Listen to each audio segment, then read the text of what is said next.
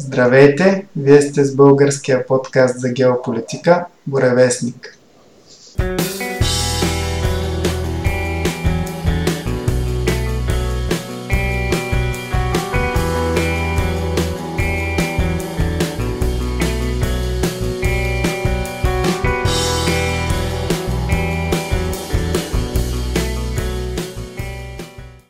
Това е нашия брой номер 16 и както обикновено ще започнем с отговор на въпроси зададени от наш слушател. Преди да почнем с тях, отново ще ви напомня, че можете да задавате своите въпроси на електронна почта burevestnik.podcast.abv.bg или във Facebook на нашата страница Буревестник Български подкаст за геополитика или пък в групата Буревестник Клуб за геополитика където вече имаме над 1200 членове и обсъждаме различни теми от българската и международната политика. Да преминем към въпросите от нашия слушател Владимир. Първия от тях е малко подигравателен, може би. Джеф Безос в гроба ли ще си ги носи или ще направи поредната кифла най-богатата жена на света? Става дума за собственика на Амазон, корпорацията, която се разрасна много последните 2-3 години, която се занимава с продажба на най-различни стоки по интернет и за която сме чели какви ли не истории за лошо отношение към работниците и такива подобни все едно извадени от някой комунистически учебник да покаже колко са лоши капиталистите. А конкретно въпросът е, тъй като състоянието на Безос всеки божи ден се увеличава с доста милиони, а от страшния вирус насам се увеличи неимоверно. Вече загубих и аз точната сума, но се чува, че вече е минал 200 милиарда като състояние, лично негово. И въпросът е какво ще прави с тези пари. Ами, той се знае общо взето, но като цяло хората от неговия тип обикновено се занимават с някаква казионна благотворителност от типа на борба срещу било глобално затопляне, било срещу бедните в Африка или някакви каузи обвързани с така наречената социална справедливост, което е термина на Запад за правата на малцинствата, така наречени, които естествено включват а, мигрантите, хомосексуални и така нататък. Така че нищо чудно да налее едни милиарди в такива псевдокаузи, които реално ще се излеят в джоба на въпросните НПО-та, които се занимават с тях, доколко ще стигнат до хората, за които уж са предназначени и каква част от тях, много малка. Който е поглеждал бюджетите, които са задължително да са публични на НПО-тата и разходите им, може да види, че особено по-големите организации от рода на УНИЦЕФ, която е организацията на ООН за която уж се бори за доброто на децата по света.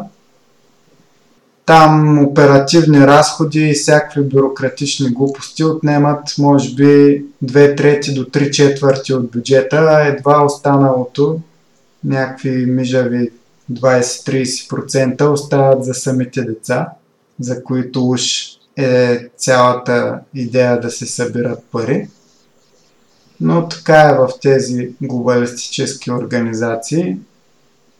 Под красивата опаковка се крие грозно корумпирано съдържание и под красивите лозунги се крият най-различни скрити и понякога откровено тъмни цели.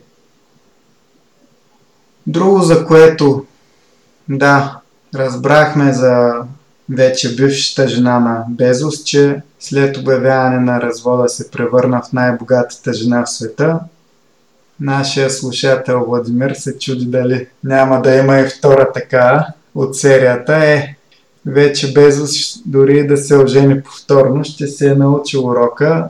Штатите имат предбрачни договори, където може да определиш максималната сума, която жена ти би получила при евентуален развод. Така че едва ли ще повтори същата грешка и неговата вече бивша съпруга вероятно ще си остане номер едно. А за Амазон като цяло какво да кажем? Знаем също така, че Безос си купи Вашингтон Пост още преди Тръмп да бъде избран. И от тогава насам вестника му води война срещу Тръмп. Постоянно се пускат статии срещу него, колко е лош, как едва ли не щатите вървят към фашизъм и такива подобни небивалици, които обаче очевидно имат за цел да влияят на настроението на обикновените американци и да ги тикат в посоката, в която големите корпорации искат, включително естествено и Амазон и в частност Безос, да се гласуват за леви политики, за отворени граници, за права на така наречените малцинства и така нататък. Естествено всичко това за сметка на нормалния трудещ се човек, който иска да си изкарва парите с честен труд. Но в крайна сметка американските така наречени демократи много искат да използват изкараните от него и платени данъци, за да изхранват един контингент доста шарен, който да гласува за тях на изборите. И Безос, разбира се, също дава своята лепта, така се каже, към тази не особено чистоплътна кауза. Дани, нещо да добавиш? Да, относно това, което Безос се успял да натрупа, освен Вашингтон Пост, знам, че той е основател на компанията Blue Origin, която сходно на SpaceX на Илон Мъск иска да извежда хора в космоса след време. И самата компания има интересен герб, собствен герб, по средата с пясчен часовник, отстрани с крила. И две костенурки крепат щит, на щита Слънцето и планетите. Да. Да. Та, да, след като се е развел и самия въпрос на нашия слушател дали така определената от слушателя ни, някоя друга кифа би взела пари, това е въпрос на законодателството в Америка, както и личните им взаимоотношения, но както може би се досещате, има такъв тип хора, на които колкото и пари да имаш, все не са достатъчно. Да. Ако притежаваш 5 яхти и 5 хотела, биха те го питали защо не купиш още 5 хотела, още 5 яхти. Да. И след това защо го опитат? Защото като ги купиш след като се разведеш, за да има и за тях 5 яхти, не само за теб. Но да, може да се предположи, че, как да се каже, има хора от отсрещния пол, които биха му налетяли само и само заради парите, естествено. Наистина, Безос не е глупав човек, но това не означава, че е безгрешен. Тоест може да направи така, че с финансите си да не ги използва по най-рационалния начин и да се влияе естествено от личния си живот, както повечето хора. Добре. Втория въпрос от нашия слушател е Откъде ще се вземат парите за помощния фонд на Европа, тези 750 милиарда евро?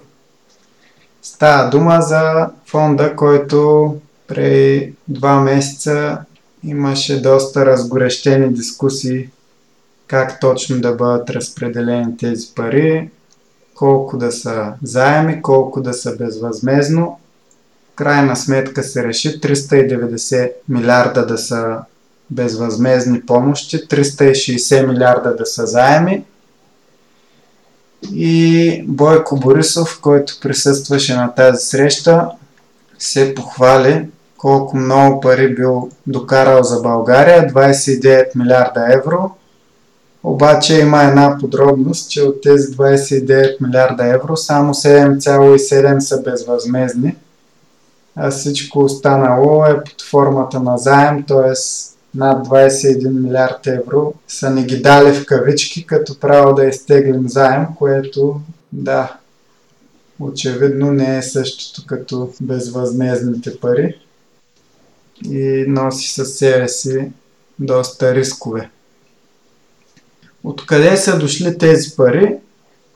Очевидно, близо половината от тях са заеми, които всяка страна ще вземе от Европейската Централна банка, а останалите пари няма ясен източник, където да пише точно откъде ще дойдат, но най-вероятно по подобие на, на американците, които, където сумата беше доста по-внушителна.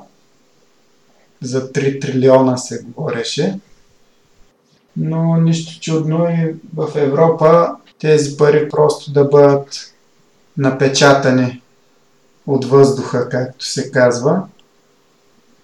В крайна сметка, след като Федералния резерв в щатите може да напечата 3 трилиона, колко му е Европейската централна банка да напечата 15% само от сумата на американците. Дали точно така ще стане, не е толкова важно всъщност. Тоест, със сигурност ще има някакво обесценяване на еврото, което така или иначе е неизбежно най-вече покрай напечатаните от щатите пари.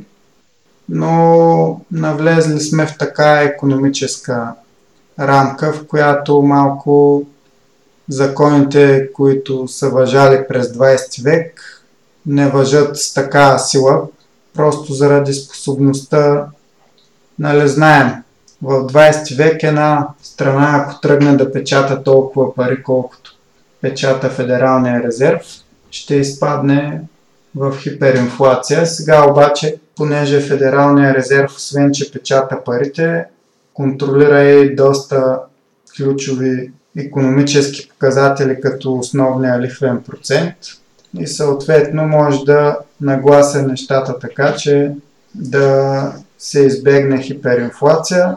Естествено, на всеки му е ясно, че това е изкуствено поддържана система, изкуствено надуван балон, който рано или късно ще се спука.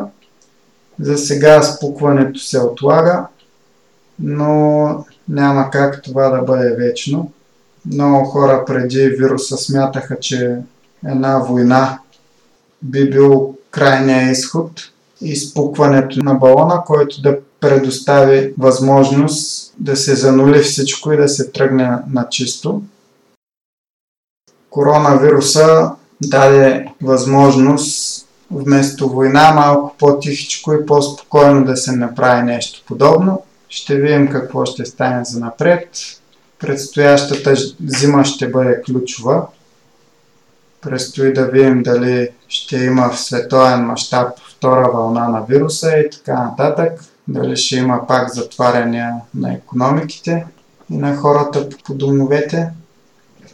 Но да се върнем на въпроса, откъдето и да идват безвъзмезните помощи.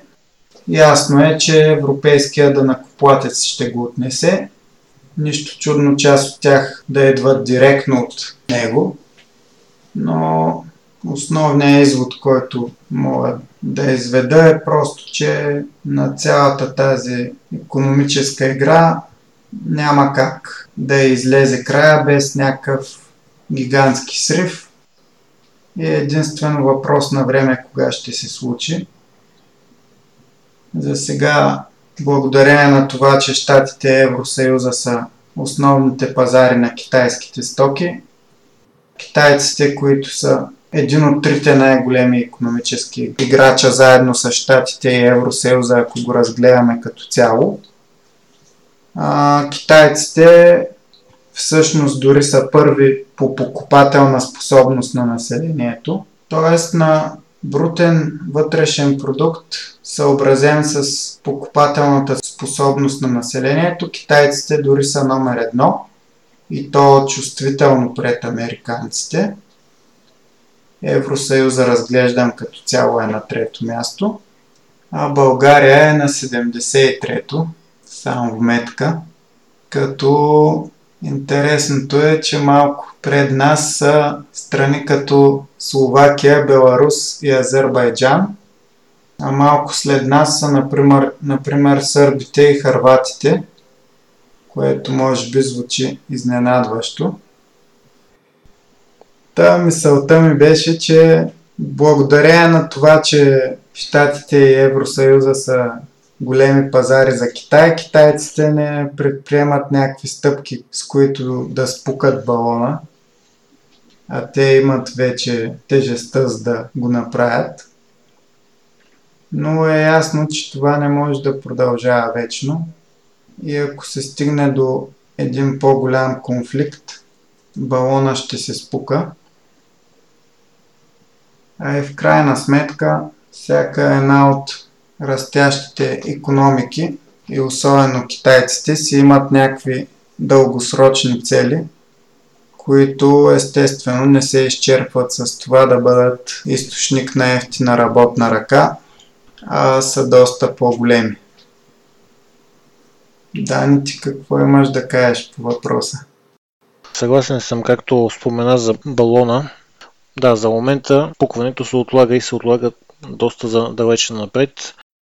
В стоковото борса, както знаем, както и по време на вируса, видяхме големите спадове, същевременно и доста умерено бързо възстановяване. Някои от фиксингите за две седмици възстановиха почти 40% от това, което бяха загубили по време на COVID, понеже, разбирате ли, инвестират в страни с много възможности, демократични, лобирани от корпорации, реално това, което има значение, обаче са суровините и производството. Както знаем, като отидем в банка, тя реално ни продава застрахователна полица един вид и взема от длъжници и преразпределя въздух в кавички. И друго нещо, което ми прави впечатление политици и всякакви економисти, така наречени, се опияняват от показателя растеж, ръст. Ръст на всяка цена. Ръст. Показателят брутен вътрешен продукт е толкова осезаем след края на Втората световна война. От тогава се вижда, всички държави ги интересува това. Да растат, обаче все пак този ръст трябва да има и някакъв лимит. В момента, в който се заговори за лимит пред политици и пред економисти, те казват да, но ако забележим, че ръста спада, проекцията за нас с две думи означава евентуална загуба на работни места. Понеже ние планираме възоснова на ръст и не дават дори и дума да се каже за альтернатива, която да се издържа, но ръста да не е в основата й. От друга страна обаче, стремежа към ръст може да ни потикне да мислим по такъв начин, а може, може би в човешкото мислене е вложено да се мисли само единствено ръст. Но това след време може би ще се докаже, може би ще се опровергае. Но интересно опиянението на големците от горните етажи, като се повтаря думата ръст след всеки показател. Единственото евентуално хубаво нещо е, че този ръст може да ни потикне да развием все повече технологиите си, но ще видим каква ще бъде цената за това. И дали ще я плащаме ние или децата, децата ни или внуците. Да. Като цяло, както и ти спомена за така наречените борси, разликата между реалното производство и инструментите, които се търгуват на борсите от земята до небето. Общо взето, в единия случай става дума за нещо, което имаш на среща, в другия случай за някакви виртуални пари, които се прехвърлят от една виртуална сметка в друга и като цяло оказват влияние на, на реалната економика, но всъщност във всеки един момент всичко това с виртуалните пари може да се срине, тъй като на практика нищо освен вярата на хората като цяло не го държи на повърхността. И виждаме как изкуствено, значи при обявяване на извънредното положение борсите се сринаха, после се наляха едни пари в някакви по-закъсали корпорации, хоп, пак скочиха нагоре и така се повтаряше няколко пъти и като цяло нивото се задържа. Това ясно показва, че економическите закони на 20 век вече, както споменах, са изместени от простото решение да напечатаме и да хвърлим едни пари, за да решим проблема. Напълно нелогично от економическа гледна точка, но явно поне в краткосрочен план работи. Но ако ударя една по-сериозна криза, било война, било истинска опустошителна пандемия, по-сериозна от настоящата, вече само реалните неща ще имат значение, съответно производството отново ще си върне много по-голямата значимост от виртуалните пазари. Но да преминем към следващия въпрос. Пак няма съвсем да избягаме от финансовата тема, защото въпросът е колко време има още Ердоган. Дани? Относно колко време има Ердоган, предполагам, че служателя предполага колко време още ще остане на власт в Турция. На сегашната си позиция поне. Да. А, с две думи, поне 10 години. Добре си е послал, така смятам аз. Знаем, бил е кмет на Истанбул 94-98 година и то не е без проблеми с а, недостиг на вода в части от града, с хаос по улиците, с трафик, проблеми с а, автобусните линии. И след това, знаем, лежал е в затвора. 10 месечна присъда, от която е излежал 4 от тях. И след това печели избори от 2003 година, 14 март, до ден днешен продължава. Изключително стратегически ход от негова гледна точка, ако погледнем от гледната точка на Ердоган, специално неговата, не казвам Турция, само неговата, хода с Света София, това, което направи той. И това, което все пак магистратите в Турция признаха, да я превърне отново в джамия. А, с един ход той направи три неща. И сега ще ги кажем. Знаем, че в, в момента общината в Истанбул реално е негова позиция. И от света София посетителите по спомени посещавах поне с вход около 20 долара американски, равно стоеността на такава валута за вход. Сега обаче византийските мозайки са покрити с бяло, но реално входа ще бъде безплатен. Тоест той урязва една огромна част от приходи за общинарите в Истанбул. За да не могат те да използват поне част от тези пари за кампании срещу него, срещу държавата. Друг фактор е това, че той така играе сечено на Европейския съюз. Това е в полза на него, на Турция не е толкова. Защо? Обаче по новините постоянно се казваше светът е срещу това решение за света София, че или по-скоро Западът е против това решение. Да, казваш само, само на думи. Да, но и, и Русия е против, и естествено Гърция е против, няма как да не е, но... И нашата църква също беше против, но... Абсолютно. Но реално, каква е пък реакцията на изток? Точно когато предаваха на живо, около 5-6 часа, точно първите дни, в първия първия ден, когато беше, бяха първите молитви, от когато беше превърната в джамия, лидери, мусулмански лидери, както хора и от Пакистан и от Индонезия, държави с огромно население, които са преобладаващо мусулманска вяра, в Индонезия от 250 милиона човека население, 220 са мусулмани и почти цял Пакистан, около 190 милиона човека. Тези хора препознават в Ердоган лидер. Т.е. един вид кефът му се. Те се радват на това нещо. Т.е. с един ход той печели, като придобива допълнителни съюзници на изток, прави сечено на Европейския съюз, както и на, опози... на главната си опозиция в самата държава, в Истанбул. И друго нещо. Знаем, че основните лидери в мусулманския свят са, знаем, Саудитска Арабия, Иран, Египет и Турция.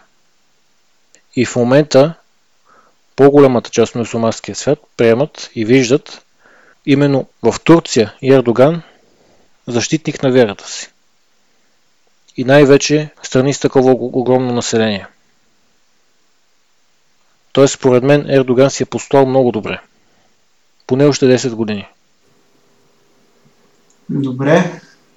Аз малко по принцип аз смятам, че Ердоган наистина вътрешно политически си посла доста добре напоследък, но има някои неща, които са които не може толкова лесно да контролира, макар че се опитва.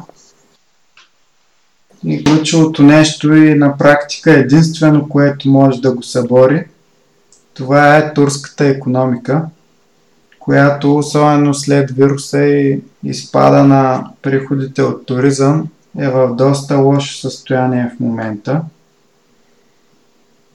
Тази година приходите в турския бюджет са доста по-малки от разходите. Така да се каже, имаме бюджетен дефицит. И интересното при Турция е, че обикновено, нали, когато имаме така ситуация в дадена страна, тя тегли заеми от, например, от Международния валутен фонд или от подобни организации. И съответно това самото действие да се търси такъв заем показва, че на целия свят, че економическото положение на страната не е розово. Но всъщност тези, които вземат заеми, са турските банки, не държавата, а големите банки на Турция и те вземат заеми в долари, тъй като, както споменах, Федералния резерв, освен че печата долари, регулира и, и лихвения процент. И от 2008, от предишната финансова криза насам, лихвения процент се държи нисък, което прави ефтино вземането на заеми в долари. Не само за американците, а и за всички останали. И турските банки се възползват от това. Вземайки тези пари, те ги дават като заеми на турски фирми в различни индустрии, не само в туризма, също и в енергетиката, инфраструктура, недвижими имоти и така нататък и тези пари се вливат директно в турската економика. Но проблема е, че когато клиентите на тези бизнеси плащат, например, когато някой турчен си купи апартамент в Истанбул, той не плаща в долари, плаща в турски лири. А лирите паднаха в последните, последната година-две падна чувствително и в момента също пада като стойност, включително и спрямо долара. И така приходите, които имат от продукта на дейността си тези фирми, се обесценяват по-бързо и съответно им става трудно да си върнат заемите, които са в долари. Защото ако да го кажем конкретно, ако преди 5 години една фирма е взела заем при 2 лири и половина за долар, а сега продаде при 7 лири, вече достигна за 1 долар, продаде да кажем апартамент. Разбирате, че цената на апартаментите за тези 5 години не е скочила два пъти и половина, както е скочил курса, а е скочила примерно един път и половина, максимум два пъти. Съответно, парите, които ще вземе за този апартамент, ако си представим, че ги обърнем в долари и ги приспаднем от заема, който има да връща тази фирма, печалбата й е намалена чувствително. Съответно, след като става по-трудно за фирмите, които са взели заеми в долари, да връщат тези заеми, това би могло да доведе до банкова криза. Съответно, Ердоган няколко пъти вече прави две в едно общо взето и економически и ход, който да му спечели симпатии сред обикновените турци. Твърдо застава за турската лира, приканва хората да не си сменят парите в долари, да имат доверие в валутата си. Заедно с това в економически план държавата разпродава доларовите си резерви, обръща ги в лири и общо взето през лятото успя да задържи стабилен курс около 6,85 лири за долар, което нали, дойде добре за най-силните туристически месеци. Обаче сега вече, когато туристическия сезон е към приключване, долара отново скочи, отново мина 7 лири. А, другият проблем е, че намаляват доларовите запаси на турската държава. Тоест, в момента решението, което стои пред Ердоган е да, да вземе пари от банките, които преди това са взели тези долари заради ниския лихвен процент. И така, общо взето, понеже приходите спрямо разходите до сега за годината в Турция вече са на минус 11 милиарда долара, а до края на годината може да стигнат до 25 милиарда. И така Ердоган на общо взето има две възможности, двете от които са неприятни. Едната е да остави лирата да пада и така турските банки и други фирми, които са взимали заеми в долари, много трудно ще могат да ги изплащат. Дори може да доведе до фалити на някои банки. А другата възможност е да вдигне лихвения процент, което би довело до, до стабилизация на лирата, обаче това би довело със себе си економическа рецесия – и добавяйки ефекта на коронавируса и намалелия чувствително туризъм, би поставил страната в доста трудно положение. Да не говорим и за загубата на рейтинг, която би претърпял Ердоган при подобен избор. Така че, нали, говорихме си за балона, който се поддържа изкуствено в световен мащаб в Турция имахме нещо подобно в рамките на година-две. Ердоган успяваше да го поддържа, но в момента изглежда неизбежно ще се спука. Просто защото другия избор пред Ердоган е още по-сериозна рецесия, която наистина би застрашила оставането му на власт но истината е, че дори да избере първата възможност, ако се стигне до фалити на банки, това също ще завлече економиката надолу, така че нищо чудно каквото и да избере от двете възможности да излезе накрая губещ. Та така, въпреки че изигра много добре като цяло картите си последните години, и с завземането на президентската власт и превръщането на Турция в президентска република, поставяйки себе си наистина в центъра на политическия живот в още по-голяма степен спрямо когато беше министър-председател. И след това балансирането му между големите играчи, между Штатите и Русия, включително акциите му срещу кюрдите в Сирия – където все пак отбеляза един приличен успех за пред избирателите си.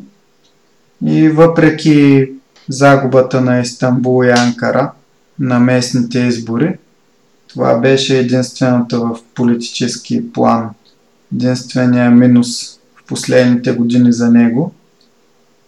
И както Дани спомена, освен това като плюс успя още повече да издигне Турция, като неговата голяма цел е да станат едва ли не водач на ислямския свят с тази акция за Света София, превръщането и в джамия, спечели доста точки, както спомена Дани, сред мусулманите в останалата част на света.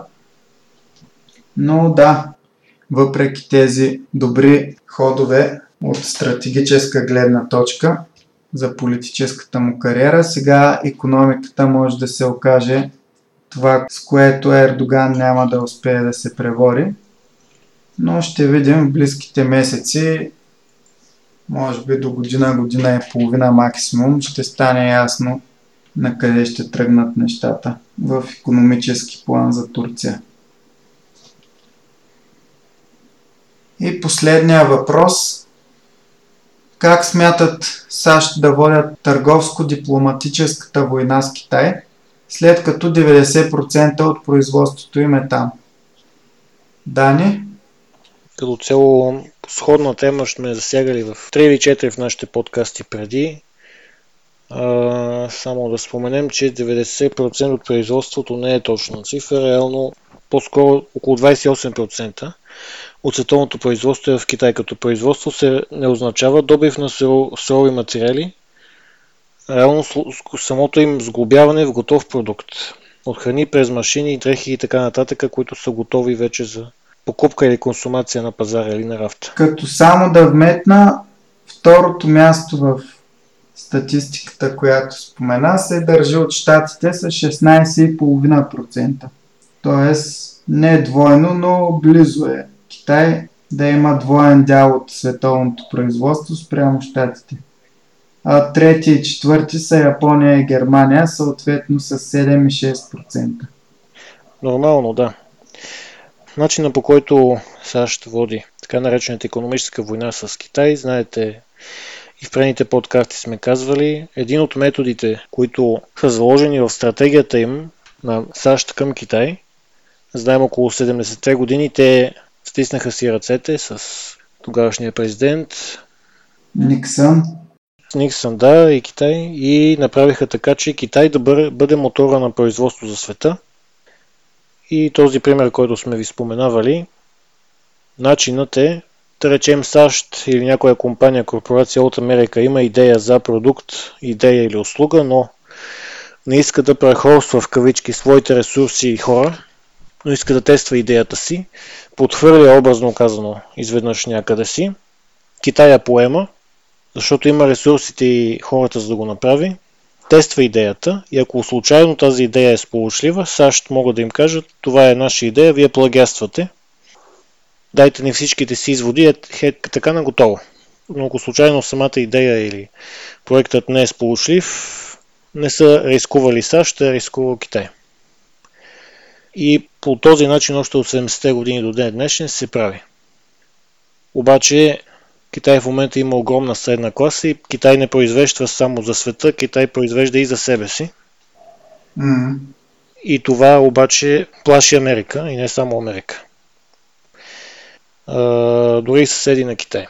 Дори северните им съседи. Тоест, Китай имат си собствена, собствен план, както сме казвали, следват си го, искат да са абсолютно независими, да защитават собствения си интерес, като интерес естествено е обединение и да няма отцепничество. Тоест въпроса за Тибет, Хонг-Конг и Тайван. Да. И една от целите на САЩ е да държи Китай на краишка е да има отцепничество в Китай. Това е най-големия страх на самите китайци. На власт имащите в Китай по-скоро в момента. Разделяй владей. Да. Само, че Китай има много по-голяма история от Америка и знае играта. Да. Може би числото, което е заблудило нашия слушател, един аспект, в който наистина процентите се доближават до 90. Това е всъщност, когато говорим за фармацевтични и медицински продукти, където 97% от, от антибиотиците, които се използват в щатите и 80% от активните съставки, чрез които се произвеждат лекарства, идват от Китай. Затова и когато вируса плъзна по целия свят, съответно удари и щатите, първото нещо, за което почнаха да говорят е, че трябва да се върне фармацевтичното производство в Штатите. Или поне достатъчна част от него, за да не се получава ситуацията, каквато беше да им липсват всякакви медицински продукти заради паниката покрай вируса. А всъщност Китай дори преди вируса и преди търговската война на Тръмп, лека по лека като дял намалява като дял на производство на американските корпорации. Например, 2013 година точно 2 трети 67% от стоките произведени за щатите в Азия са били произведени в Китай. А в средата на 2019 този дял е 56%. Говорим само за азиатските бази за производство. И общо 31 милиарда долара представлява разликата от 11%, от които почти половината, 46%, са били всъщност произведени от Виетнам. Но има пак една вратка, че част от тези 46% всъщност са китайски фирми, които са изнесли производство в Виетнам.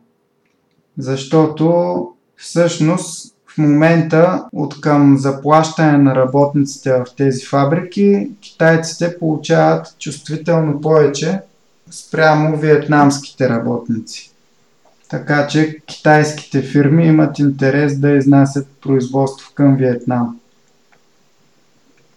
А друго нещо, което мисля, че не споменахме, когато говорихме за Мексико, е това, че за Северна и Южна Америка Мексико е един своеобразен Китай.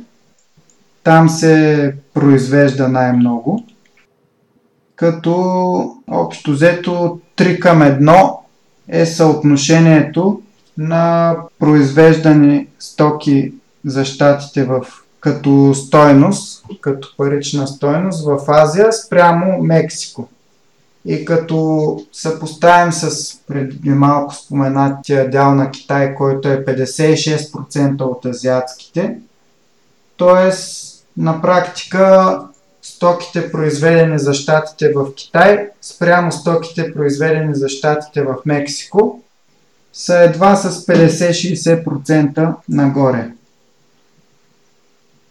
като трябва да имаме предвид също така, че покрай, нали спомняте си, че една от сделките, които Тръмп отмени, беше тази с Мексико и Канада.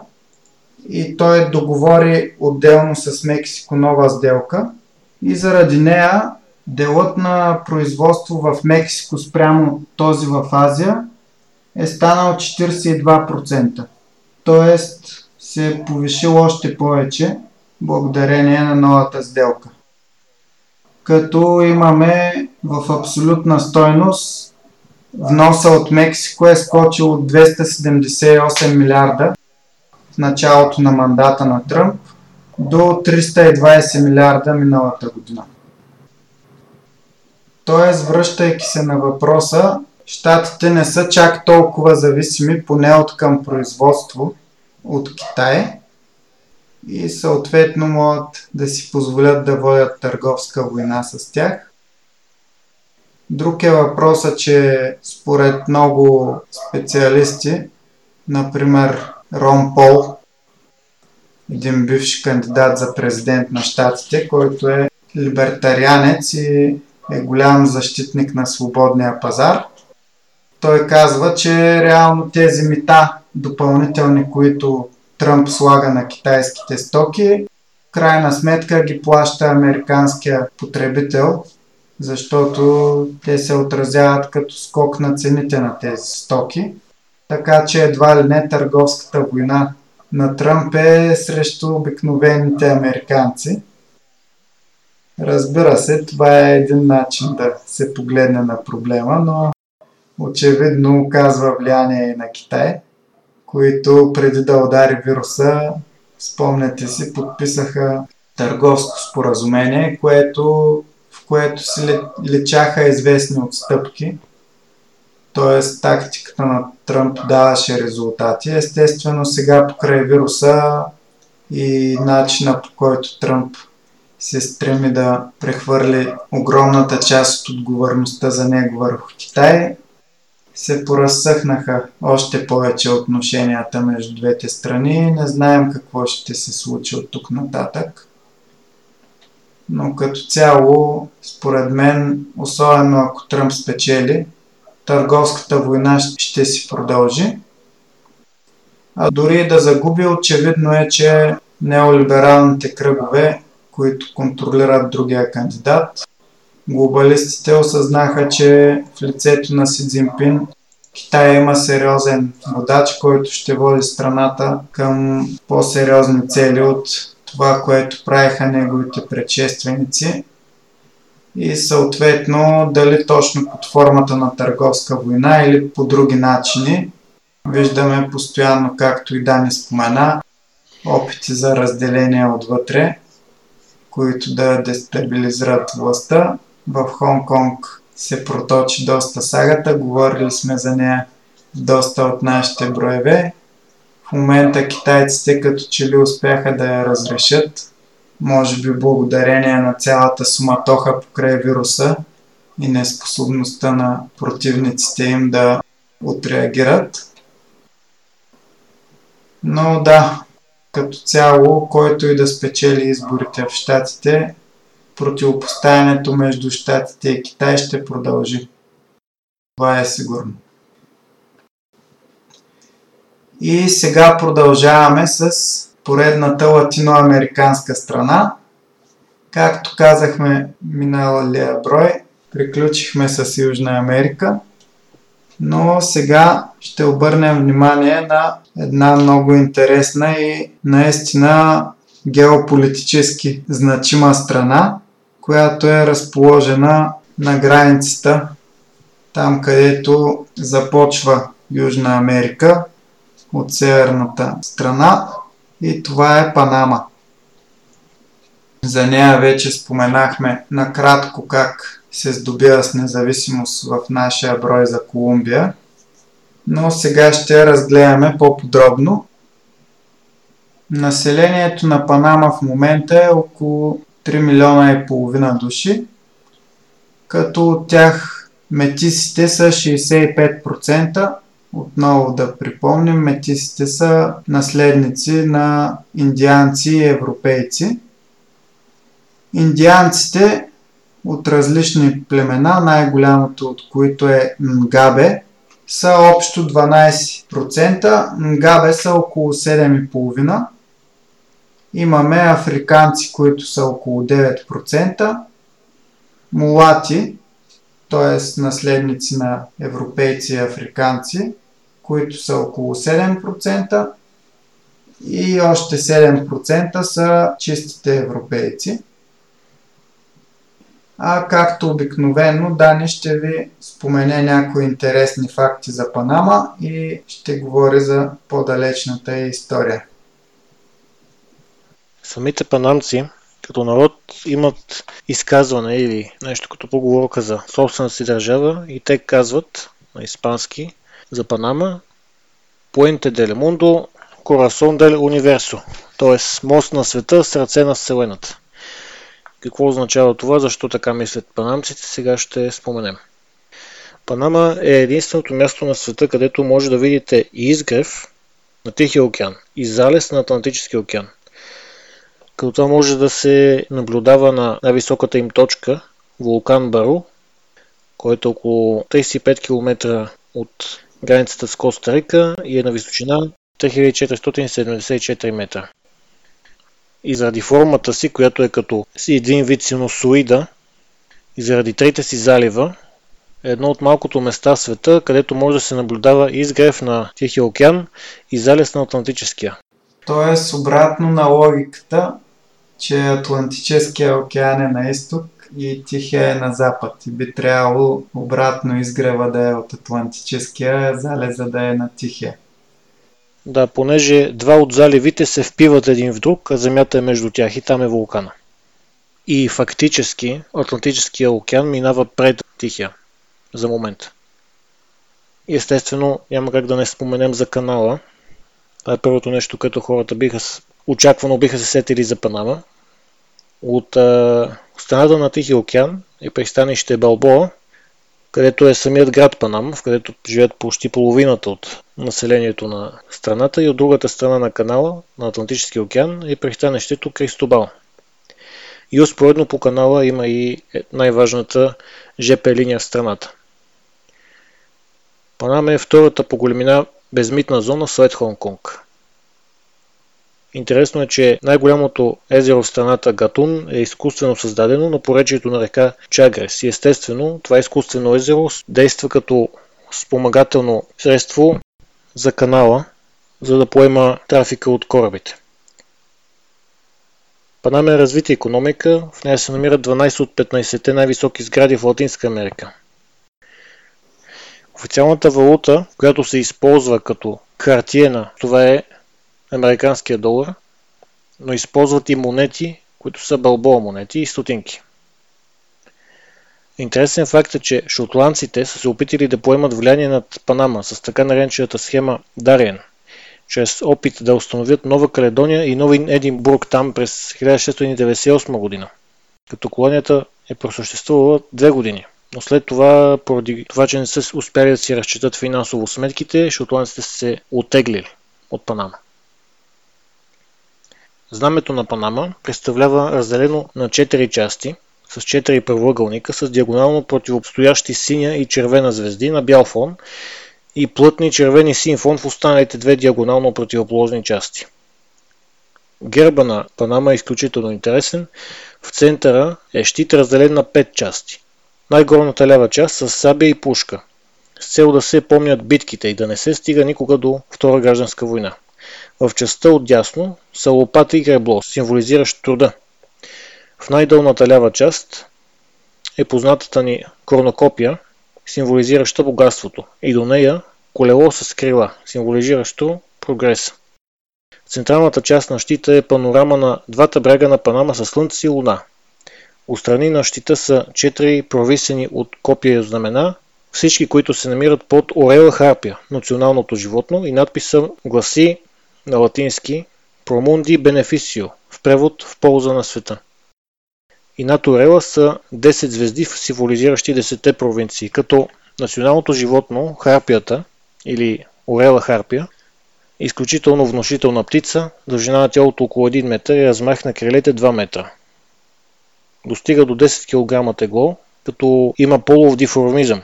Женските са по-едри, и ногтите на краката на птица са дълги до 13 см. Внушителен хищник. Интересни факти за местните са, че те имат изключително много ритуали и фестивали. Като един от тях е Кристо Негро де Портобело или Фестивала на Черен Христос, който се провежда в град Портобело. Друг известен фестивал, който се провежда ежегодно е фестивалът Лас Таблас, известен най-вече с музикалните си ритми. И друг е фестивалът Диаполос и Конгос. В самата Панама живеят доста афроамериканци, които са запазили част от африканските си обичаи. Именно фестивалът Диаблос и Конгос прилича нещо като нашите кукери, но всъщност са облечени в черно и червено, приличат на дяволи и танцуват на барабанни ритми като участие в този фестивал вземат най-вече афроамериканските граждани на Панама. Част от местните, или по-точно племето Куна или Гуна, са известни със своят шаманизъм, използвайки нещо като вудокукли, които те наричат ночукана. Те са изгравирани от дърво, само единствено жените е позволено да ги чистят и те се използват за лечение на болести. Т.е. когато някой е болен, се изгравира подобна фигура, събират се в кръг от огъня и пушат, докато баят над самата фигурка. Други подобни изгравирани фигури са от плодовете на палма, така наречената тунга. Приличат на изгравирани от слонова кост, но реално не е слонова кост. И най-често като фигури се изгравират морски животни, влечуги, както и моменти от бита, като труд на полето. Както може би сте запознати, Съединените американски щати са имали контрол над Панама, суверенитет за около почти 90 няколко години, почти 100, като известни личности имат корени от този регион, когато е бил под контрола на Америка. И това са Джон Маккейн, както и майката на един небезизвестен кечисти актьор Хъл Хоган. Етимологията на името на държавата Панама не е конкретно установен, но има няколко теории. Една от които е, че когато испанците са дошли и са попитали местните къде могат да намерят определени ресурси, те са им казали много далеч, което в превод звучи като Банаба. Друга теория е, че Панама означава на един от местните езици много пепероди. Самата държава е разположена върху Панамската плоча и не е рядко има земетресения. Панамската плоча е една от най-малките, разположена е между плочите Наска, Карибската плоча, плоча на Северните Анди и Кокосова плоча. Но вулканът, който ви споменах по-рано, не е изригвал поне 500 години. За момента се счита за угаснал. Най-ранните намерени артефакти на туземци и корено население на Панама включват остриета на копия от палео-индианци и отчупени глинени съдове, като например тези на културата Монагрило, датиращи от периода 2500 година преди Христа. Подобни народи се развили в околностите на днешната Панама и създали собствени общества, като това, което най-много лечи по останките са така наречените монолити, скулптури и нещо като некрополиси и могили, датиращи от 500 година след Христа. Както на племето Могарилю, така и на техните наследници – Берили и Чирики. Тъкмо преди да дойдат европейците, днешна Падама е била населявана от племената Чипкан, Чукуан и Куева – като се смятало, че кореното население в Панама по това време, когато за първ път са дошли европейците, е набрало около 200 000 души. Когато вече европейците навлезли навътре в вътрешността на Панама от към бреговете на Атлантика, туземците се прехвърляли и навътре, в джунглите, както и на по-големите острови в Тихи океан. Както става и при останалите случаи, заразни болести и липсата на имунитет погубват голяма част от кореното население. За първ път испанците, пътуващи на запад от Венецуела, с експедицията на Родриго де Бастидас през 1501 година, в търсенето си на злато, станали първите европейци, стигнали бреговете на днешна Панама. Година по-късно самият Кристофор Колумб също пристига в Панама и основава дори селище в местността Дариен. Последствие доста по-голяма експедиция от испанците, предвождана от Васко Нуниес де Балбоа, пристига в Панама през 1513 година. На когото всъщност е вкръстена е валутата. Точно така. Панама бързо се превръща нещо като много важен аванпост между бъдещите колонии на север и на юг в новия свят на испанците. И самият път север-юг както и към Испания, бил познат като Камино Реал или Кралският път. Или другото му име било Камино де Крусес или Пътят на кръстовете, поради причината, че изключително много ентусиасти загинали в името на това да се установят или изградят именно този път, в името на испанската корона. Панама официално била под испанска власт за около 300 години, от 1538 до 1821 година когато става част от вице-кралство Перу, заедно с всички други испански владения в Южна Америка. Колониалният опит на новозаселилите се вече в Панама започва да развива в себе си чувство за отделеност и национализъм спрямо от останалите колонии. Именно през 1538 година се установява така наречената Реал Аудиенция на Панама, както и част от Северна Никарагуа след което се присъединяват към Перу. Панама често била обект на атаки от пирати, най-често дъчани и англичани, както и ироби африканци, които били избягали от плантациите и плечкосвали заедно с другите пирати.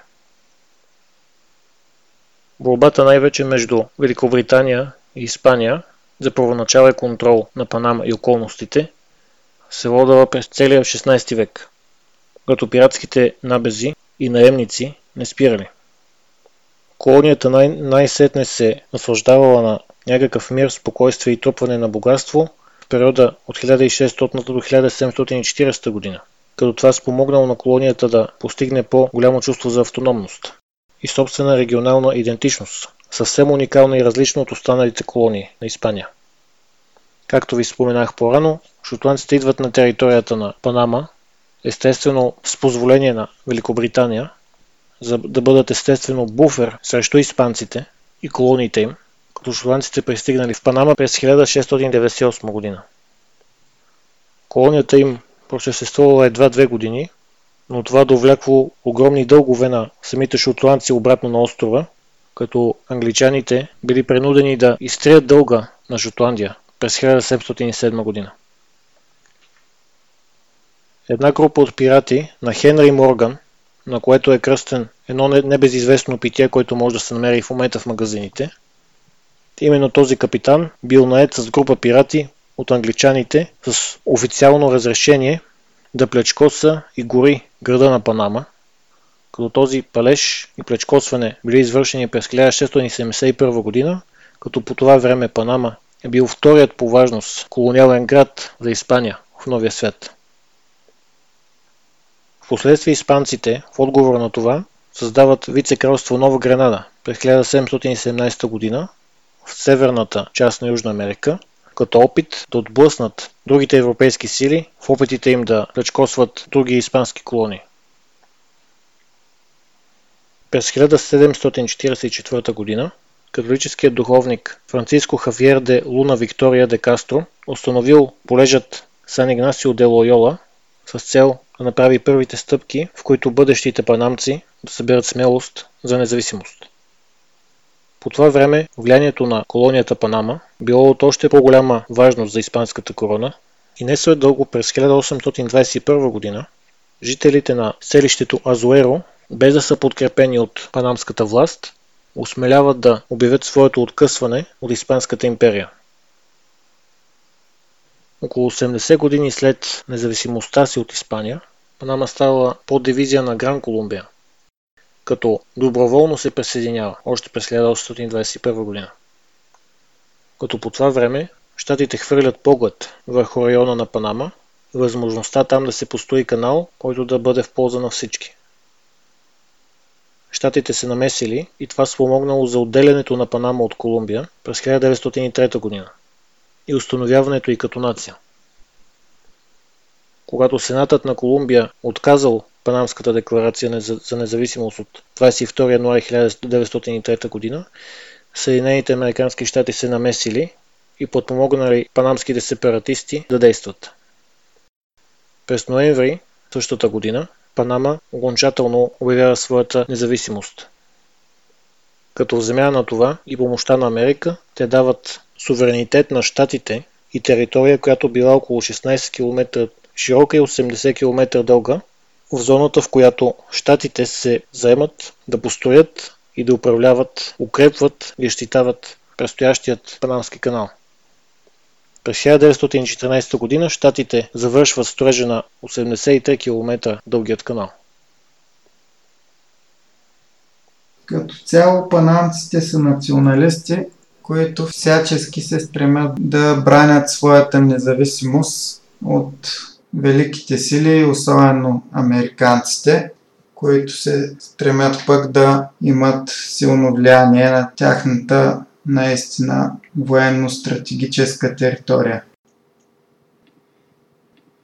След 17 опита за отделяне от Колумбия, 4 от които успешни и после пак за връщане, на 3 ноември 1903 г. Панама обявяват отново независимост, този път трайна.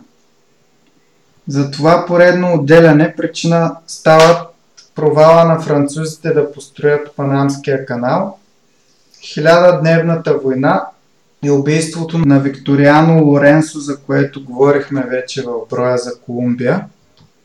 Както и отказа на Колумбийския сенат да ратифицира договора Херан-Хей за строеж на Панамски канал от американците. Движеща сила за отделянето от Колумбия е Хосел Агустина Ранго, който преди това е преговарял тайно с американците за канала. Съратника му Мануел Гереро отива в САЩ да търси подкрепа за този план за отделяне. Колумбийците дочуват слухове за това и пращат батальон от стрелци да смени губернатора на Панама Хосе Доминго де Обалдия и генерал Естебан Хуертас, който малко по-рано одобрява плана на отцепниците. Батальонът пристига в град Колон, но служителите на панамските железници не позволяват на войниците да стигнат до град Панама и генералите и старшите офицери, командващи батальона, се съгласяват да идат сами. Там по заповед на Хуертас са арестувани. Генерал Доминго Диас дава подкрепа на Хуертас и събира войска от хиляда души, готови да се бият за независимостта на Панама. Флотът на колумбийската войска, който е на пристан в Панамския залив, се предава без бой. В град Колон войниците от батальона са изтласкани и принудени от местните да се върнат откъдето са дошли. След обяда на 3 ноември в град Панама вече празнуват независимостта. На следващия ден, четвърти, се сформира временно управление на чело Сарандо, Федерико Бойт и Томас Ариас, а февруари 1904 на следващата година Велико народно събрание приема Конституцията и избира Мануел Амадор Гереро за първи президент. Президента и народните представители се избират чрез избори. Най-спорната точка от тази конституция предвижда свободна намеса на щатите за защита на панамския суверенитет и обществения ред. До 1920 година има 4 такива намеси, а 25-та се намесват с 600 войника с байонети при бунтове заради високите найеми в град Панама.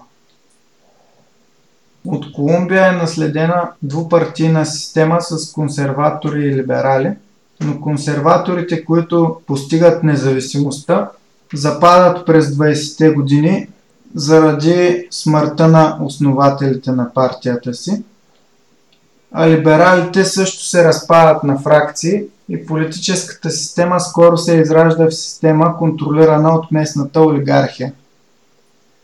Колумбийците се опитват всячески да си върнат Панама, обещават да приемат договора с САЩ и дори да преместят столицата на Колумбия от Богота в град Панама.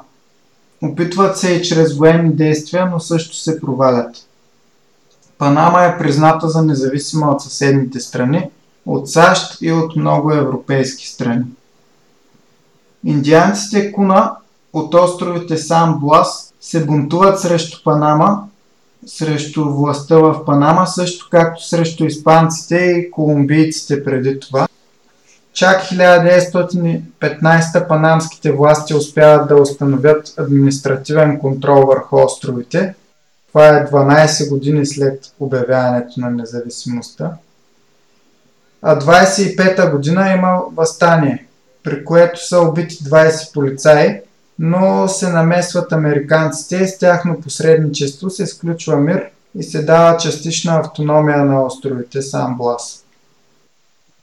Веднага след обявяването на независимостта, американците започват работа по Панамския канал, продължавайки проекта на французите и колумбийското правителство, който се е провалил преди това. 1914 канала е завършен, той използва най-модерната технология – използвайки електрически двигатели да движат портите, които да пропускат корабите. Изградени са също ЖП линии за пренос на товарите и езерото Гатун, което е най-голямото изкуствено езеро за времето си. Изградени са удобства за строежа, за да не се повтори провала на французите, когато близо 20 000 души умират при опита да се построи канал. Изградени са и аквадукти и канализации на, град, на градовете Панама и Колон. Зона от 16 км от двете страни на канала е дадена на американците. Това е повод за чести конфликти и 1914 година президента Порас поисква нов договор за канала. 22 година САЩ дават 25 милиона долара компенсация на Колумбия и позволяват на колумбийски войски и военни кораби неограничено да ползват канала. Това е като компенсация на колумбийците за отцепването на Панама.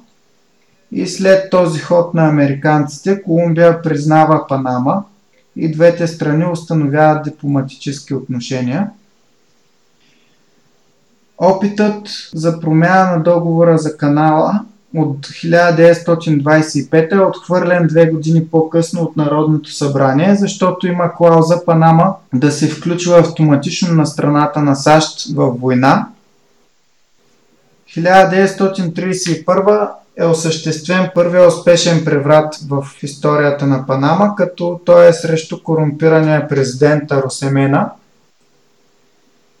този път американците не се намесват, тъй като са възприели политика на ненамеса, която всъщност е последствие от меморандума Кларк от 28 година, с който САЩ се отказват от допълнението Рузвелт на доктрината Монро – като да припомним, това допълнение беше, че американците ще имат право да се месят от името на европейски страни, когато е въпросната европейска страна има справедливи искания към въпросната латиноамериканска страна.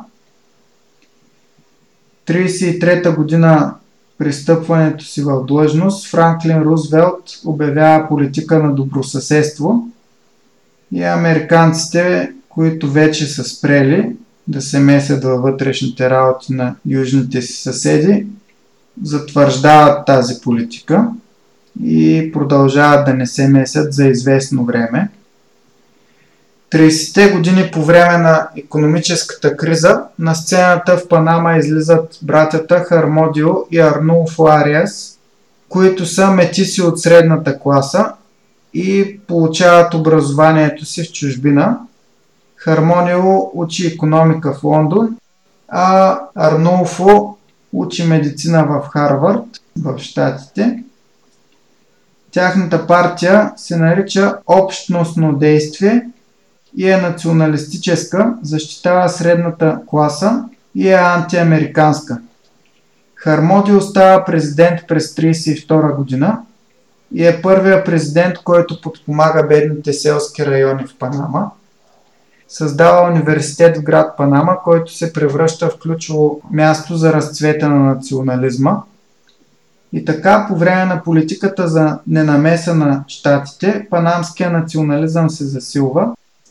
Има спор с щатите заради бирата, която се продава в зоната на канала и конкурира панамските бири. 1933 година Хармодио Ариас отива във Вашингтон на преговори в момент – когато безработицата в Панама доста расте. Сключва се споразумение, с което американците обещават да защитават панамския бизнес срещу контрабанда на стоки, закупени ефтино в зоната на канала и да репатрират чужденци, работещи в зоната на канала, които подбиват цената на труда и влушават проблема с безработицата в Панама. Също така американците заявяват, че техните права в зоната се отнасят само до работа в канала, неговата поддръжка и защита. 1934 година обаче САЩ намаляват с близо 60% цената на долара в злато и така 250 хиляди долара годишно, които дават на Панама за правото да управляват канала, се обесценяват. Заради това 36-та е подписано ново споразумение Хъл Алфаро, Хъл е външен министр на САЩ по това време, в което САЩ обещават да построят магистрала между град Панама и Колон.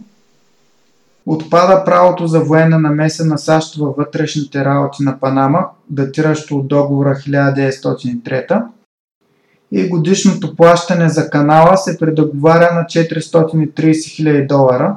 В злато това е малко повече от стоиността преди девалвацията на долара – Забранява се на чужди фирми да действат в зоната на канала, освен ако дейността им не е свързана с неговата поддръжка и използване. Така панамските бизнеси са предпазени от нелоялна конкуренция. Панамски стоки влизат в зоната на канала без мита, а митнически служби са открити на изходите от зоната към Панама, за да се проверяват стоките насочени към вътрешния панамски пазар – 1939 това споразумение е ратифицирано и двете страни започват сътрудничество в подготовка за Втората световна война. Но това сътрудничество спира на следващата година, 1940, когато Арнолф Ариас, брата на Хармодио, който впрочем е изиграл важна роля в преврата 31 след който на власт идва брат му, Та Арнолф Ариас става президент с огромно мнозинство на изборите, като кандидат на националистическата Национална революционна партия, която няколко години по-късно се прекръства на Панаменистка партия. Панаменизъм е неофициалното име на общественото движение на Арнолф Ариас. Идеите на Арнулфо са за противопоставяне на американската хегемония в района и за изселване от страната на всички, които не са панамци или поне латиноамериканци. Тоест янки, китайци, евреи, индийци, хора от западните Индии, това са острови в Карибския басейн, например Антилите и така нататък. Въпреки огромната народна подкрепа, подобни възгледи му спечелват влиятелни врагове, преди всичко разбира се САЩ. Той променя Конституцията 1941 година, удължава президентските мандати и дава право на жените да гласуват. Но октомври същата година е свален с преврат, подкрепен от американците – 46-та се приема нова конституция, която общо взето отменя промените от 41-та, с изключение на правото на жените да гласуват, което остава. В подготовката за войната американците искат над 100 бази на концесия за 999 години. Арнолф Ария се дърпа, в крайна сметка им дава една единствена военна база – и то защото те заплашват, ако не им я даде, да окупират земята на базата. Обаче след като е свален, Ариас, както казахме, 1941 година, неговия наследник дава 134 бази на американците, но все пак не за 999 години, а само докато трая войната, плюс една година след нейния край – сред тези бази са летището Рио Хато и военноморската база Ислата Бога. Американците предават управлението на, на водопровода на град Панама, но отказват да депортират хората от Западните Индии и други нелатиноамериканци. След края на войната панамците си искат военните бази обратно, но американците не искат да ги връщат – 46-та година предлагат 13 от тях да им бъдат дадени за още 20 години. 47-ма Народното събрание се подготвя да ратифицира това споразумение, но през градата се събират 10 000 души, въоръжени с огнестрелни оръжия, мачетета и камъни, като студентите играят важна роля в тази организация. Съответно, Народното събрание отхвърля единодушно споразумението, и 1948 година американците се обират крушите от базите, остават само в зоната на канала. Това е първия случай, в който панамците успешно се противопоставят на апетитите на САЩ на техните земи. Последващите няколко години шефа на полицията, полковник Хосе Ремон Кантера, успява да съсредоточи голяма власт в ръцете си по това време Панама няма официално войска, има само полиция. Кантера първо възпира спечелилия изборите 1948 година отново Арнолф Ариас да вземе властта, а 49-та пък го поставя на власт, само за да го свали пак 51-та. В това време издейства увеличение на заплатите и модерно въоръжение за полицията, превръщайки я в полувоенна сила. 1953 година полицията се преименува в Национална гвардия, отразявайки новата и по-силна роля в панамското общество. Това е стъпка към превръщането и в национална войска, каквато Панама до тогава все още няма, както споменахме. Междувременно 1948 година е създадена свободна економическа зона Колон от президента Хименес, която се възползва от географското положение, пристанищата и канала. 1952 година споменатия Ремон Кантера организира национална патриотична коалиция и печели президентските избори. Провежда селскостопанска и индустриална реформа и економическата зависимост на цяла Панама от зоната на канала намалява. 1953 година отива на преговори с Айзенхауър в Вашингтон за нови промени в договора за канала, по-голям дял от таксите за Панама, ограничение на нелоялната конкуренция и премахване на практиката да се дават по-високи заплати на американските работници в зоната спрямо панамците. Не доживява обаче подписването на новия договор. Януари 55 е застрелян с автомат и го наследява втория вице-президент – като тук е момента да вметнем, че вице-президентите се избират от Народното събрание, а не на изборите. Единствено за президент гласуват хората. После Народното събрание избира трима вице-президенти. В случая втория вице-президент Рикардо Ариас наследява Ремон, който обаче не е от фамилията Ариас на братята Хармодио и Арнулфо, а е от друга фамилия Ариас, която е аристократична. А първия вице-президент е бил отстранен преди това за предполагаеми престъпления, но се предполага, че цялата шумотевица покрай този процес срещу първия вице-президент е с цел да се отклони общественото внимание от истинските виновници за убийството на Ремон, които включват двете фамилии Ариас, и американския мафиот Лъки Лучано. В края на същия месец, януари 55 е подписан договора с САЩ. Споменатите искания на Панама са удовлетворени, а Панама в замяна дава базите си за още 15 години на американците. Военно-въздушните сили на щатите си връщат важната база в Рио Хато – и Рикардо Ариас отменя много от реформите на Ремон. След като довършва мандата, на изборите печели отново кандидат на Националната патриотична коалиция, която е създал Ремон, който се казва Ернесто Делагуардия, едър бизнесмен. А 56-та година, след като Египет национализират Суетския канал във войната си с Израел, един интересен момент от историята на 20 век. Един ден, вероятно, ще говорим за тези събития. Та след тази национализация, англичаните и американците организират обсъждане на бъдещето на Суетския канал заедно с големите морски сили, а Панама не е поканена, въпреки че Панамския флот е шести по големина в света – Ядосани от това, панамците се включват към съветския блок и неутрални страни, които правят различно предложение за канала. А едно доста непремерено изказване на американския външен министр, че американците не се опасявали от подобна национализация в Панама, защото имали суверенитет в зоната на канала. Само влушава нещата. Освен това, американците не си спазват и обещанието за равни заплати за американци и панамци в зоната на канала. И 1958 година има мощни студентски демонстрации срещу САЩ, които са спрени от Националната гвардия. Има и жертви.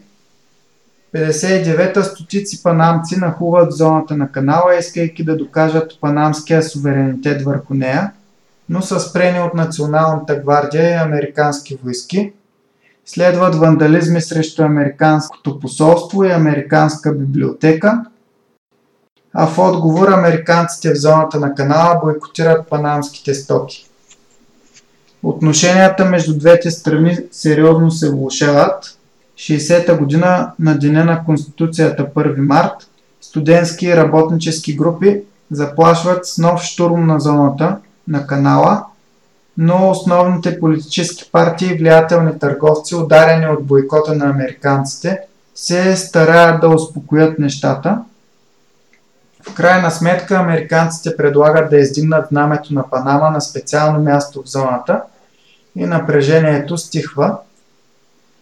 На фона на тези размерици, Националната патриотична коалиция губи сила и се разпада, а опозицията се обединява и техния кандидат Роберто Киари печели следващите избори.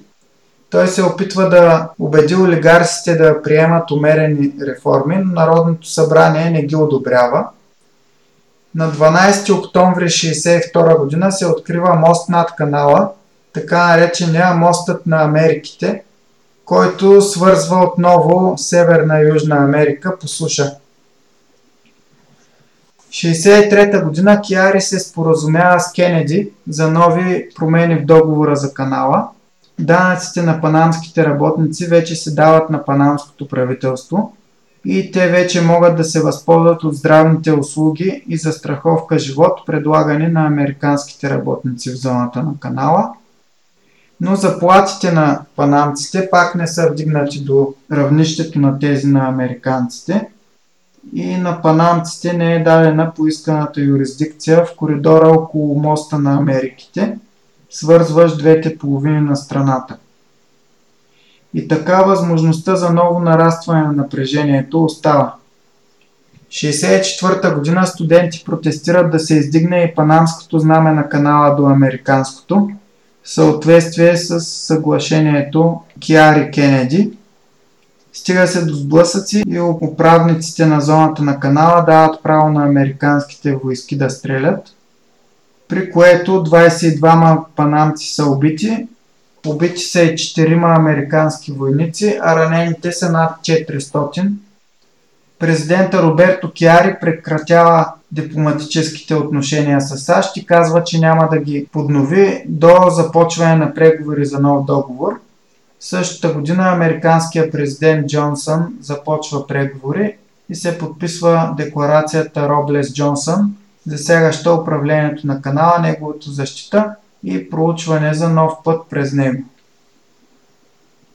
На 11 октомври 1968, само 10 дни след като на власт за трети път идва Арнулфо Ариас, военните правят преврат, тъй като Ариас се опитва да направи чистка в Националната гвардия – Борис Мартинес от Националната гвардия е подкрепен от полковник Омар Торихос за този преврат, а обращението им към народа гласи, че вземат властта заради опитите на правителството да пренебрегне волята на народа и ще създадат временно правителство, което да върне страната към демокрация. Обаче военния режим продължава 21 години, като се сменят различни водачи. През това време се прогонват в изгнание и изчезват някои политически противници. Забранени са политическите партии. Мартинес и Торихус се борят за надмощие. Надделява Омар Торихус, който е, може би, заедно с Арнулфо Ариас, знаковата фигура на панамската история в 20 век. На два пъти в отделни провинции има опити за контрреволюция, но Националната гвардия ги смачква, включително един предвождан от Арнолф Ариас. 1972 година от Торихо се приета нова конституция, която все още е в сила и до ден днешен, с някои промени от 1983 и 2003 в нея Торихос е признат за водач на революцията от 11 октомври 1968 и държавен глава на Панама. Той си дава титлата максимален водач на Панамската революция. Торихос налага популистка политика, отваря училища и работни места. Изключително одобрение има предприетото от него преразпределение на земеделска земя – Успоредно с тези промени върви и програма за публична заетост. 74-та по примера на ОПЕК Торихос се опитва да изгради организация на износителите на банани, за да се противопоставят на международните корпорации. За съжаление не получават достатъчно подкрепа от останалите средноамерикански страни.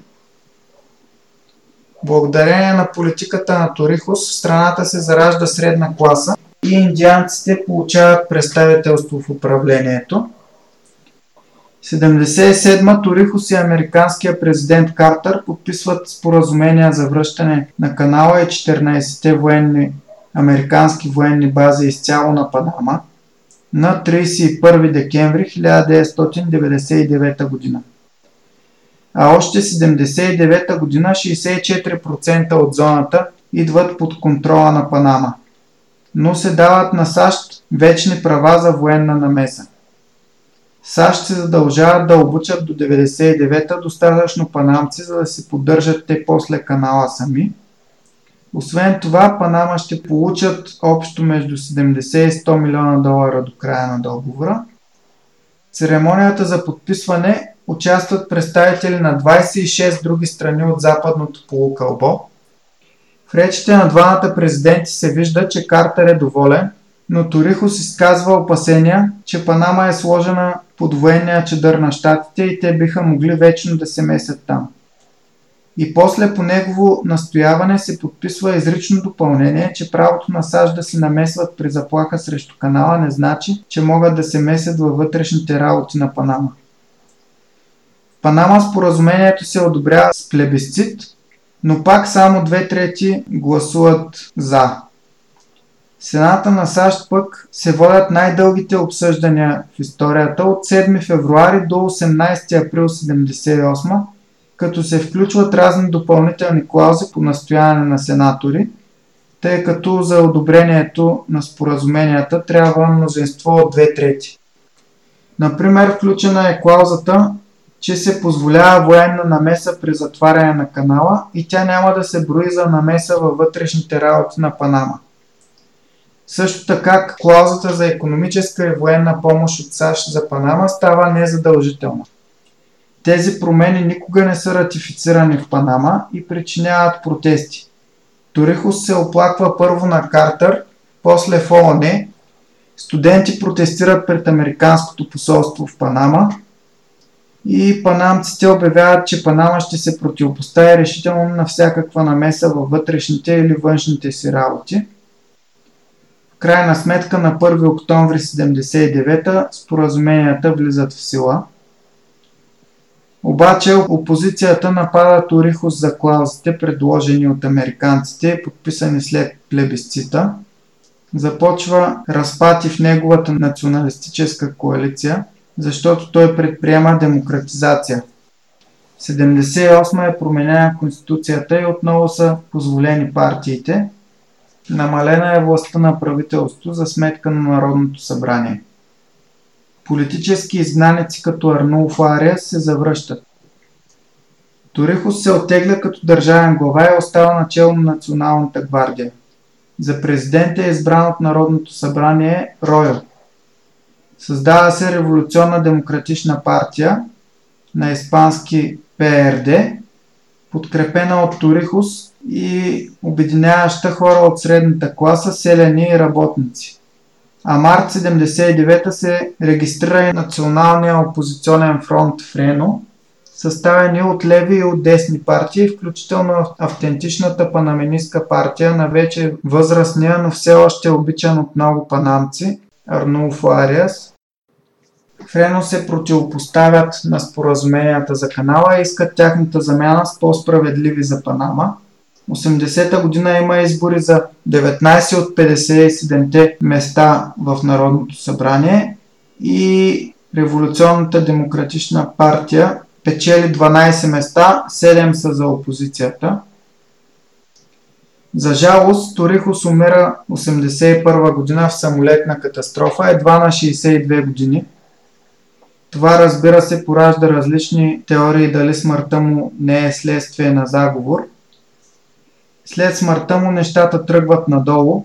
Отново се вижда както безброй моменти в историята и не само в Латинска Америка и по цял свят, каква огромна роля играе за съдбата на една страна нейния водач. Наследника на Торихус е Паредес от Националната гвардия. Негови помощници са Роберто Диас и Мануел Нориега. 83-та вече на власт идва Нориега, едно име, което е добре познато на хората, които се интересуват от историята на късната студена война. Нориега произхожда от бедно метиско семейство и е Сумар Торихос още от самото начало, още 62 година служи под негово ръководство в Колон. Той взема важно участие в преврата срещу Ариас, с който Националната гвардия взема властта. И после Торихос го слага начало на военното разузнаване, като Нориега остава на този пост до смъртта на Торихос. Заедно с Диа Серера са двамата най-доверени хора на Торихос. Но Нориега е с друг играч от още по-отдавна – той е агент на ЦРУ още от 50-те и е смятан за един от най-ценните им хора в Латинска Америка. Има книга за него от един американски журналист с заглавие Нашия човек в Панама. Оръжия и пари за подкрепени от американците бойци в Латинска Америка минават през Нориега. Занимава се активно и с трафик на наркотици, въпреки че американците, знаеки това, официално го обявяват за съюзник във войната с наркотиците, която се вихри в САЩ 80-те години. Още преди преврата, довел на власт военните, Норега има склонност към насилие. Неговите хора измъчват политически затворници след преврата. По това време това са хора на Ариас. Има данни за поне два случая на изнасилване от страна на Нориега – и той често е наказван за тези неща от Торихус. 66-та е пратен в Американско военно училище в зоната на канала и придобива разнообразни военни разузнавателни умения. До края на кариерата си Норега с гордост носи емблемата на това училище. Една от мисиите, които успешно изпълнява, е да проникне и провали формирането на синдикат на работниците в Обединената плодова компания. След като взема участие в преврата срещу Ариас, подкрепя Торихос срещу Борис Мартинес и му помага да вземе властта. 69-та година предотвратява опит за преврат срещу отишлия на почивка в Мексико Торихос и 70-та става шеф на разузнаването, както споменахме. Казва се, че той е вършил мръсната работа на Торихус, тормози и заплашва политическите му противници, нарежда и убийства. 1971 година вече по официални документи на ЦРУ той е бил на заплата при тях. Преди това са му плащали на парче. Дава им информация за кубинското правителство и за правителството на сандинистите, отново социалистическа организация, която взема властта в Никарагуа. По 100 000 долара годишно е получавал като помощ за подобряване на разузнаването в Панама. Но интересното е, че както е предоставял информация срещу заплащане на ЦРУ за Куба, така е продавал информация за американците на кубинците. За подозряне за участие в бомбени атентати в зоната на канала 67 година, когато президента Форд отказва преговори за пореден нов договор за канала, Буш старши по това време шеф на ЦРУ разпитва Нориега но той отрича да е замесен в атентатите и дори казва, че те са организирани от ЦРУ. После, по време на преговорите за ново споразумение за канала, американците послушват панамски висши лица, но Норега ги засича и подкупва агентите им, вземайки касетите за себе си. И така Нориега и Торихус използват това разкритие за подслушване, за да насочат преговорите, за които стана дума и в крайна сметка се подписват споразумения между Торихус и Картер. Чрез това разкритие за, за подслушването от страна на американците, Нориега и Торихус насочват преговорите в полза на Панама. Освен това, Торихос и Норега участват в снабдяването на сандинистите в Никарагуа с оръжие от Куба. Продават им спечалба и американски оръжия. След като сандинистите побеждават и свалят американската пионка Сомоса, Норега продава оръжие и на левичарите в Салвадор. Една от тези пратки е хваната и така става международен гаф за Торихос – тъй като Торихос е в приятелски отношения с правителството на Салвадор, а неговия подчинен Нориега в същото време продава оръжие на партизаните, които се опитват да го свалят. И заради това провинение Нориега отново е наказан от Торихос, но по-късно доставките за Салвадор продължават – след това Норега снабдява с оръжие и споменатата в броя за Колумбия организация М19. Освен това им помага и да установят връзки с наркокартелите. Да припомним пак, Норега се занимава и с трафик на наркотици.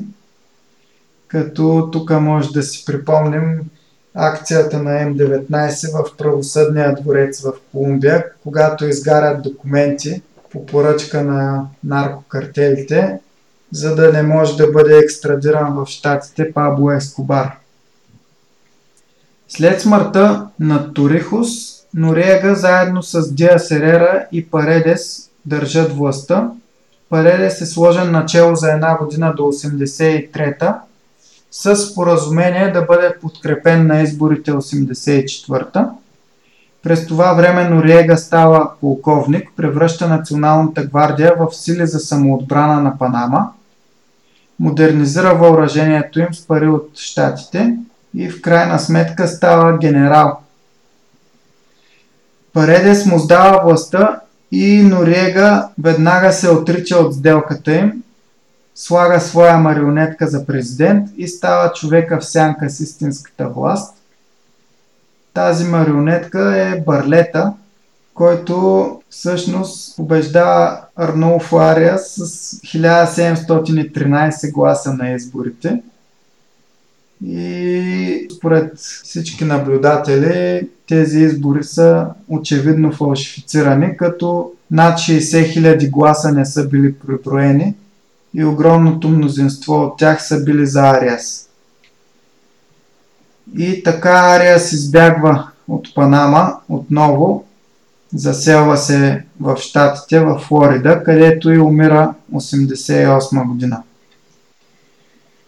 Нориега налага репресии, купуват се или се затварят опозиционните вестници. Президента Рейган въпреки това е в добри отношения с него, защото е важен съюзник на САЩ срещу сандинистското правителство на Никарагуа – Американците признават избирането на Барлета, въпреки очевидните фалшификации.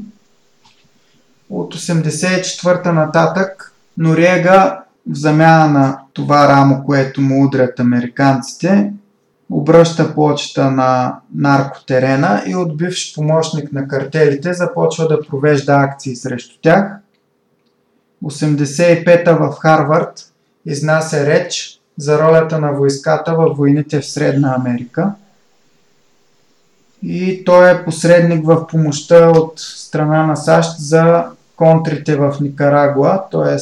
противниците на сандинистите, които се опитват да върнат на власт удобни на американците хора. И американците смятат, че никой друг водач на Панама, освен Нориега, не би търпял войската на САЩ на територията на Панама. И така продължават да го подкрепят и щедро да му плащат. 85-та година обаче Нориега нарежда убийството на политическия си противник Спадафора, който има стабилни връзки във властта и изкарва някои от кирливите ризи на Нориега наяве След този случай, който се прочува и след като Нориега маха Барлета, който е обещал независимо разследване на убийството, американците почват да гледат на Нориега вече като на пречка. 87 година Нориега забива нож в гърба и на Диа Серера, като се отрича от обещанието си да му сдаде властта. Диа Серера прави публично изявление, в което обвинява Нориега в наркотрафик, в фалшифициране на изборите 84-та и в убийството на Спадафора – това предизвиква масови протести, 100 000 души излизат в град Панама, една четвърт от неговото население. Нориега обвинява Диа Серера в държавна измяна и смачква протестите. От САЩ помолват Нориега да се оттегли, а той праща държавни служители да протестират пред Американското посолство, което бързо прераства в бунт. И така американците оттеглят всякаква подкрепа за Нориега и ЦРУ спират да му плащат заплата. Така Нориега всъщност печели подкрепата на народа си, който е силно антиамерикански настроен, но без подкрепата на САЩ следват економически проблеми. 88 след като в САЩ го осъждат за трафик на наркотици, Нориега е посетен от едно американско момиченце, Сара Йорк, което му писало писмо, след като харесало на някаква снимка във вестника шапката му. Норега взел, че отговорил и двамата станали отдалечени приятели, които се разменят писма. Накрая той е поканил в Панама и една седмица тя и семейството й са били развеждани из Панама – после, след като се връщат в САЩ, медиите ги нападат, че са се сприятелили с лошия диктатор. Обаче явно не е им пука особено и даже следващата година сами, без покана, отиват на почивка в Панама. 89-та година на изборите кандидата на Нориега Дуке губи с много от Ендара от партията на Ариас, но резултатите са анулирани заради чужда намеса според Нориега – а Ендара и поддръжниците му ядат бой по улиците на град Панама от така наречените батальони на достоинството, които са общо взето ударни отряди на Нориега. Следва опит за преврат и Нориега се провъзгласява за максимален водач, която е титлата на Турихос от преди, която споменахме. Виждайки, че губят всички лостове в страната и то броени дни преди задължението да предадат голяма част от зоната на канала на панамците, по заповед на Буш старши американците нахуват в Панама, като претекста е убийство на американски военен при пътна проверка, но всъщност войната е планирана месеци по-рано. Участват 27 000 американски войници и 300 самолета – Убити са 4-5 хиляди панамци, само 800 от тях военни, останалите цивилни. Хвърляни са в масови гробове и дори е изгорен целият квартал от Чорило в град Панама. Американците даже разпространяват проучване, според което уж 92% от панамците подкрепяли нахлуването на американските войски – обаче то е било проведено в богаташките квартали, където подкрепата логично е много по-висока за американците. ООН порицава нахуването на САЩ като нарушение на международното право, но това не трогва американците и е просто поредното доказателство колко безсмислена е тази международна организация. Норега е арестуван и тикнат в затвора в САЩ, пуснат е за добро поведение след 17 години, но после го разкарват и до Франция, където също го съдят и го осъждат. Осъждат го и в Панама. В крайна сметка е екстрадиран обратно там и умира в родината си в затвора 2017 година, преди 3 години. Ендара комуто е отнета победата в президентските избори преди американското нахуване, е провъзгласен за президент, но управлението му е провал, полицията не успява да се справи с престъпността и до ден днешен престъпността в Панама е доста висока. 94-та печели кандидата на партията на Торихус и Нориега, Революционната демократична партия, Ернесто Перес Баладарес, който успява да възстанови общественото одобрение за партията след Нориега. Той провежда економически реформи и работи с американците по осъществяването на споразумението за канала.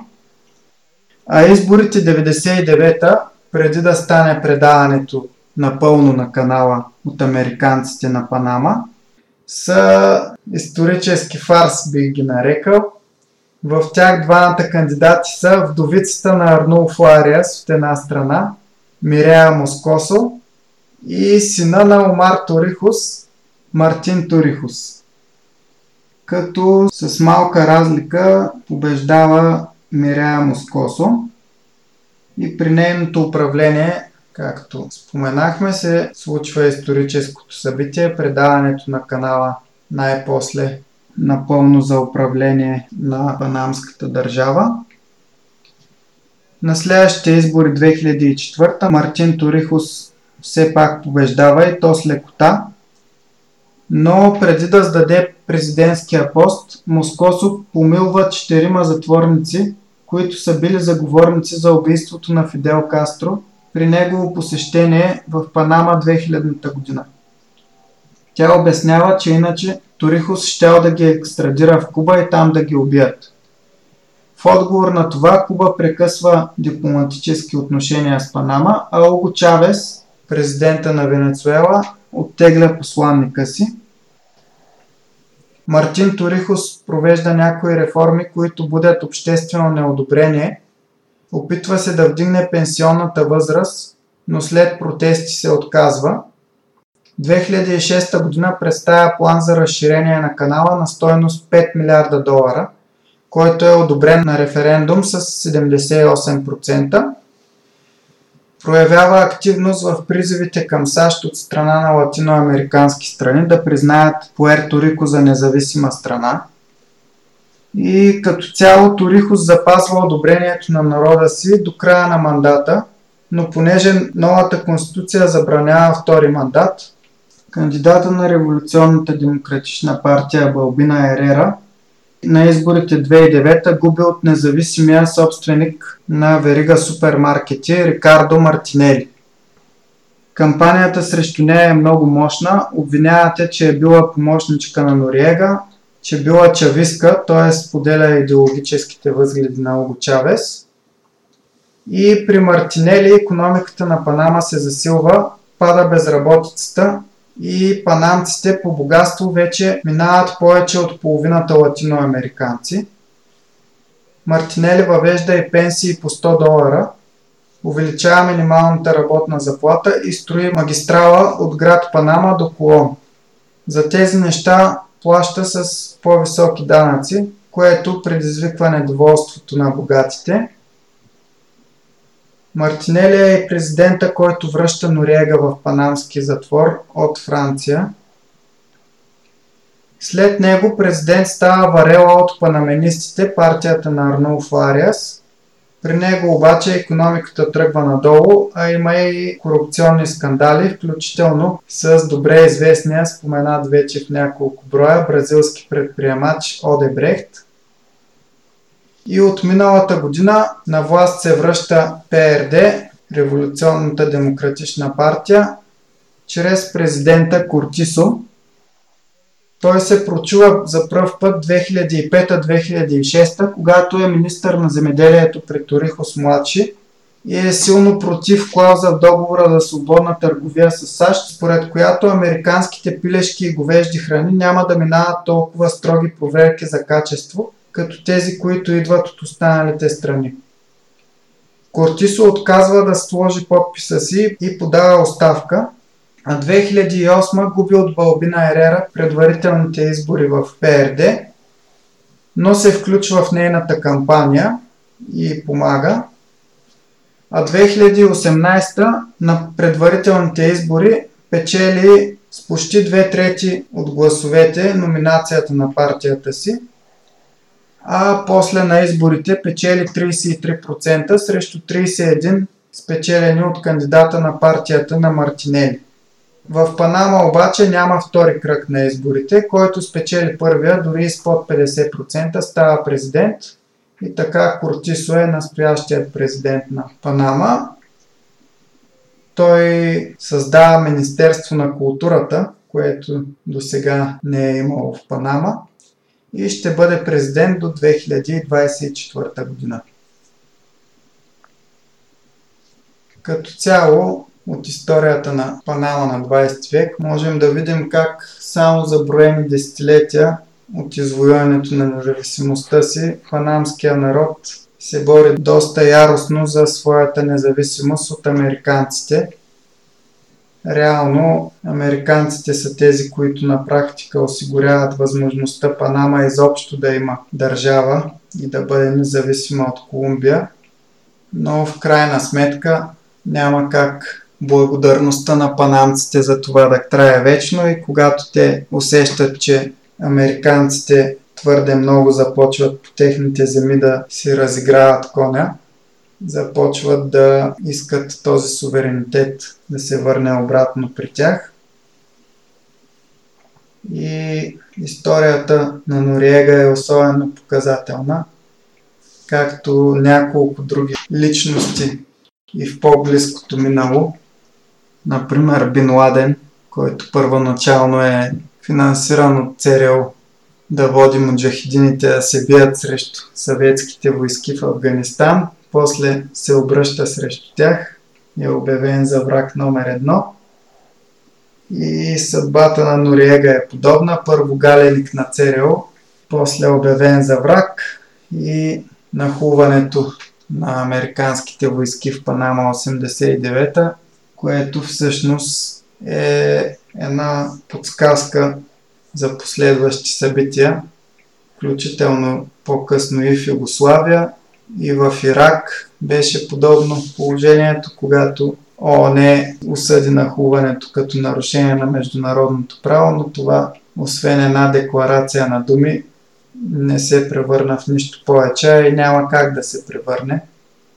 И за пореден път показва безсмислеността на международната организация и как международното право, така наречено, въжи за по-малките, но по-големите могат да си позволят да го погазват без да им мигне окото, за да си постигнат целите. И с това приключваме нашия брой. Очаквайте следващия ни брой, който пак сме в района на Латинска Америка и ще говорим за една страна, която изигра знакова роля в 20 век, а може би ще играе и 21, предстои да видим. И това е Куба. И отново ще припомня, ако имате въпроси, задавайте на електронна почта borevestnik.podcast.abv.bg и ще им отговорим следващ брой. Също така можете да ни пишете и на нашата фейсбук страница Боревестник Български подкаст за геополитика или в групата Боревестник Клуб за геополитика, както и да следите статиите, които пускаме на нашия сайт borevestnik.online Дани, благодаря ти за участието. Благодаря и аз.